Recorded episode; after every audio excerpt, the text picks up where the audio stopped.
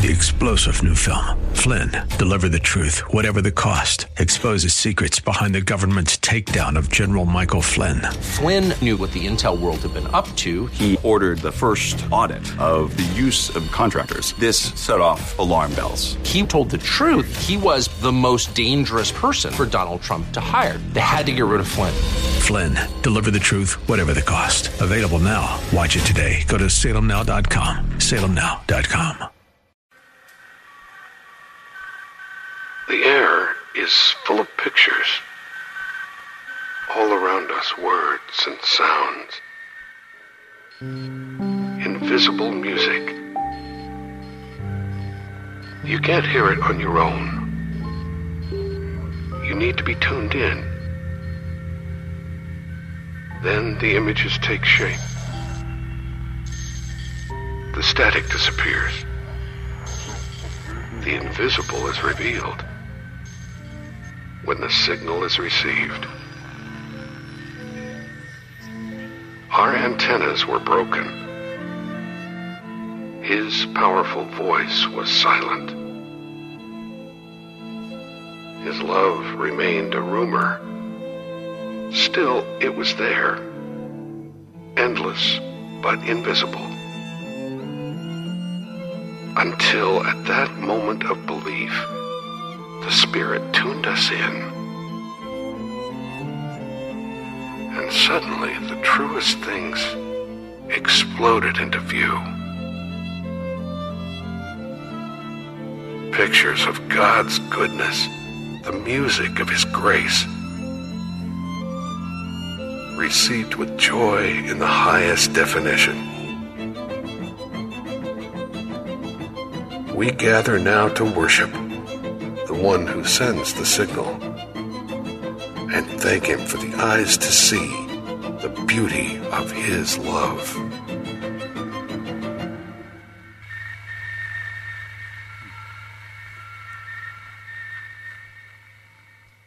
How appropriate that video, because that what I desire to speak on is entitled The Nearness of God. The Nearness of God. 90% of the sermons that I preach over these 38 years, I preach only one time. There are some that I preach every six or seven years. And there are a small handful that I preach every two or three years. I think they're that important. And this is one of them the nearness of God. Acts 17. Paul stood up in the meeting of the Areopagus, the wisest men that existed, the council who considered religions and new gods that came across their paths.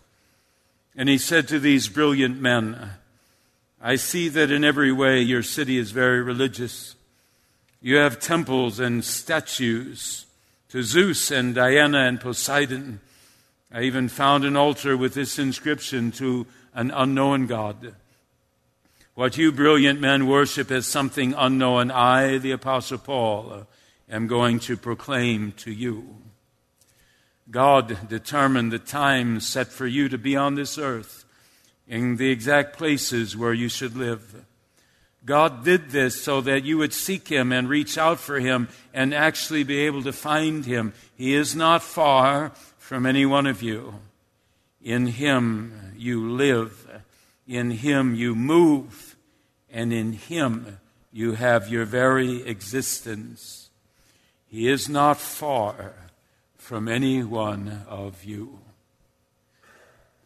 I need not tell you that it is a fact of life that what we search for most earnestly is often so close to us that we could literally reach out and touch it. And conversely, we also find that this thing that we thought that was most important to us, if we could ever achieve it in our lifetime, we found that when we achieved it, it not, did not bring to us what we thought it would. Perhaps momentarily, a brief celebration, and then we stand back and say, I thought I would feel differently when this came to me. Russell Conwell, perhaps you remember the story. Russell Conwell, uh, whose famous speech, Acres of Diamonds, brought in millions of dollars to build Temple University in the great city of Philadelphia, he tells this true story. A boy he knew in the state of Massachusetts went to Yale University. He went there to study mining engineering. He was a brilliant student, one of the most brilliant the college had ever seen. Halfway through his senior year, they said to him, We want to pay you to be a teaching assistant. We'll pay you $15 a week. After he had done this for a month, they were so impressed with him that they broke their rules. Yale University, 1850, you could not teach there unless you had had teaching experience for at least seven years in some other place. But he is so brilliant, that they say to him, We will hire you the day after you graduate, $45 a week. There was a fever going through the country at that time. It was called gold fever. It was coming from the state of California. This young man on the East Coast said to his mother, I am so brilliant. With my background in mining engineering, I will find the mother lode and we'll be the wealthiest people in this country. He persuaded her to sell the family farm, and she did. He was one of the 99% who found absolutely nothing. And the last Russell Conwell heard of this young man he was working for a copper mining company in the state of Minnesota for $15 a week. Not long after, the new owner of that farm, he planted potatoes. The soil was so rich they grew like wildfire. He picked them off the top of the ground. One day as he was going through the stone gateway that led to the house, he tripped and fell and the potatoes scattered everywhere got down on his hands and knees and began to pick them up. The sun was setting while he was doing this, and all of a sudden there was a flash in his eyes. And the flash was coming from a stone in that stone gateway. True story. That little piece of stone was native silver. And that little block of stone was worth a hundred thousand dollars in 1850 currency. This young mining engineer had passed through that gate a hundred thousand times. And all of that wealth was at his fingertips. But he didn't see it. He didn't know it. And he didn't understand it. You and I have something of enormous value. It is right at our fingertips. And it is called uh, this book, the Bible. You roll your eyes, you say, man, it's just the Bible. It's just the Bible. Give us a break. It's just the Bible. King David was the wealthiest king in Israelite history, save for his son Solomon. And King David in Psalm 19, he said, Thy word is more precious to me than silver and gold. We have this at our fingertips, and we don't know it and we don't understand it. The text for last week, Pentecost, you remember, John 14, 26. Jesus said, the counselor, the Holy Spirit, when he comes to you, he will teach you all things and will bring to your mind an understanding of all things. And when you have this understanding, then you'll have my peace and you say to yourself, what understanding can bring us peace? This understanding. The understanding of who God is, the understanding of what life is all about, the understanding of you don't fix your eyes on the things which are seen, the understanding of what your purpose is, the understanding that when you wake up of a morning, you are saying, this is the day that God has made, is not the day that my cancer has made. He will bring to your mind an understanding uh, of all things. And when you have that understanding, He will grant you what is worth more than silver or gold. He will grant you his peace. God is like that block of silver. God is like that. We seldom realize how close God is. We say, if I had the time and the money, I'd buy great books and I'd read about God. If I had the time and the money, I would go to seminars all over the country. I'd listen to great teachers and I'd learn about God. If I had the time and the money, I'd go to the seminary. I'd go to Lutheran School of Theology. I'd learn about God. God is up there smiling. And God is saying, You try too hard. You try too hard. I'm very near you. I would accuse the Apostle Paul of plagiarism because I think that's what he did. Because when I look at what he said in Acts 17, it is what Moses said in Deuteronomy 30, verse 11. Moses said to the people of Israel, You search so hard for God. You say, I'm going to go up to heaven, I'll find him. I'll go across the ocean, I'll find him. Moses said, God is very near you. He's in your mind and in your hearts that you might know him and might have his peace.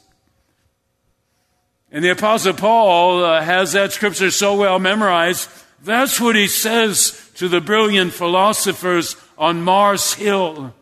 He literally says the same thing Moses did. He said, You guys are searching so hard for God. Your poetry and your papers and your architect and your temples and your statues. Your heart is aching to find God. He's not very far away from any one of you. In Him you live and move and have your being. He's in your mind and in your hearts if you'd only listen to His voice. And the amazing thing is, these are the most brilliant people on the planet. The Apostle Paul, was he outmatched? No how proud his mother was when the Apostle Paul writes to his mother saying, I finished number one in the class under Gamaliel. I'm the best student he's had. When he climbed up on Mars Hill and he's with these great philosophers, he's salivating because he hasn't been around people like this in a long time. He matches them argument for argument. And by the time he's finished, Bible says some of those great minds believed in Jesus Christ. The Holy Spirit, when He comes, He will teach you all things, and He will bring to your mind an understanding of all things. Lee Strobel, in his book, he says about the Bible, it's proof of the existence of God. You say that ain't possible, it is. The Bible is proof of the existence of God. Romans chapter 8, verse 31, 32, I read it at every funeral I have ever done. Romans 8, 31, 32, theologians believe that the Apostle Paul was preaching at a funeral when those words were written and that portion of his funeral sermon got into the Bible. How in the world can I be using the same scripture that he was using 2,000 years ago? How is that possible? Some minister there in England during the Black Plague when a third of the world's population dies. How in the world can that minister be preaching from the same scripture I'm preaching for at the funeral for Jack Miller on Tuesday? How is that possible? Some minister doing a funeral service for some soldier who died in the Revolutionary War. How can he be preaching from the same text I'm going to be preaching from uh, on Tuesday? How is that possible?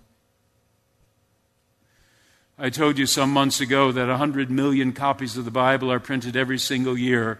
If you looked at the books number 2 through number 100 and you added all of those together, it would fall far short of 100 million copies every single year. I preached this sermon 12 years ago, and when I preached it, there were 60 million copies being printed every year. Now there's 100. How can a book this old still have the power it does? Did not God say, Heaven and earth shall pass away, but my word shall never pass away.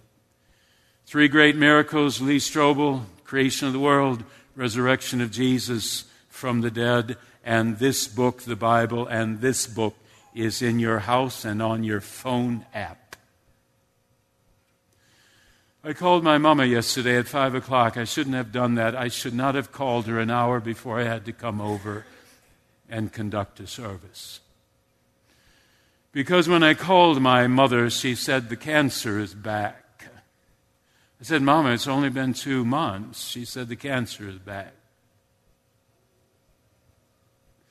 Double mastectomy, the cancer is back. I said, Mom, what's she going to do? She said, Radiation. I said, Chemo? No. She said, The doctors say I'm too old for chemo, and even if they wanted to give it to me, I know how sick it makes you, so I wouldn't do it. I said to my mother, I said, Mom, let me ask you a question. Whenever someone has a terminal illness, I said to my mom, I always ask them this question. I say to them, forget I'm a minister, forget I'm a minister, answer this question for me. Do you believe there is life after this life? And I said to my mom, 99% of the time they say, I believe there's life after this life. Mom, answer that question for me. And my mother said to me, I am 110% certain there is life after this life. I said, Mom, how can you know with such certainty? And she preached a sermon to me. She said, Paul, I have the Bible. They are words on a page. I've read them tens of thousands of times. They do nothing for me. And then she explained. She said, unless the Holy Spirit works in your hearts the understanding of those words, I have the understanding of those words. I've been thinking about your father quite often these last two months. I think it is God's way of telling me you'll be with him soon, and I can hardly wait. She said, I have never felt this closeness with God ever before. I said to her, Mom, do you know what I'm preaching this weekend? She said, No. I said, The sermon is entitled The Nearness of God. The Nearness of God. David, with all his wealth, said, Psalm 19, Thy word is more precious to me than silver or gold. My mom has this nearness to God. The thief on the cross had this nearness to God. The woman at the well who had been through five divorces, she had this nearness to God. The woman who was bankrupt because she had been ill for 12 years had spent all her money on doctors and hospitals. She had this nearness to God. The guy who had the terminal illness called leprosy, and he was the only one of the ten who came running back to Jesus, he had this nearness to God. The prodigal son lying there in the mud next to the pigs, he had this nearness to God. The apostles, after Pentecost, they had this nearness to God. The Bible is filled uh, with stories. My life as a minister is filled with your stories of people who have this nearness to God some of you sitting here even as I speak. She was six years of age. Her father said to her, Let's go for a walk. They were in his favorite place on planet Earth, Yellowstone National Park. He had been there often uh, growing up, and now he had a family. For the first time, they go. She's so intrigued by the geysers and the mud pots and the grizzly bears and everything else, and the second night they were there, Dad said, Let's go for a walk, just you and me. They're walking down this path, and a half mile down, uh, another trail heads off to the right, and they go off on that trail, and then another half mile, and there's a trail to the left, and dad goes on that trail. And after a while, the daughter says, Daddy, it's beginning to get dark. Do you think we should head back? Dad had a strange look on his face. Daughter said to him, Daddy, are you lost? And he looked at her and saw her lip quivering and saw the panic look on her face. He didn't answer a question. He said to her, Are you lost? And she smiled at him and said, No, Daddy, I'm with you. How can I be lost? The nearness of God. I don't know what's going on in your life right now baptized the Koharski baby at the 9:30 service. And I'm thinking about my mom as I'm baptizing the baby. Beginning of life, ending of life. I don't know what's going on in your life right now, this path that God is walking with you, Psalm 139. But I know one thing straight from the lips of my mama. You can never be lost if we're, if we're with the Heavenly Father because the Heavenly Father is never lost. As crazy as the world gets, as crazy as our lives get, the Heavenly Father is never lost. I told you that two years ago when I flew down to Texas and knocked on my mom's house when dad died. First words out of her mouth were not, Hi, Paul. First words out of her mouth were, How does anyone get through this without God? And then she said, Hi, Paul. The last words she said, I said, Mama, I got to get over. I got church. Last words she said were, How does anyone get through this without God? And then she said, With God, I have my peace.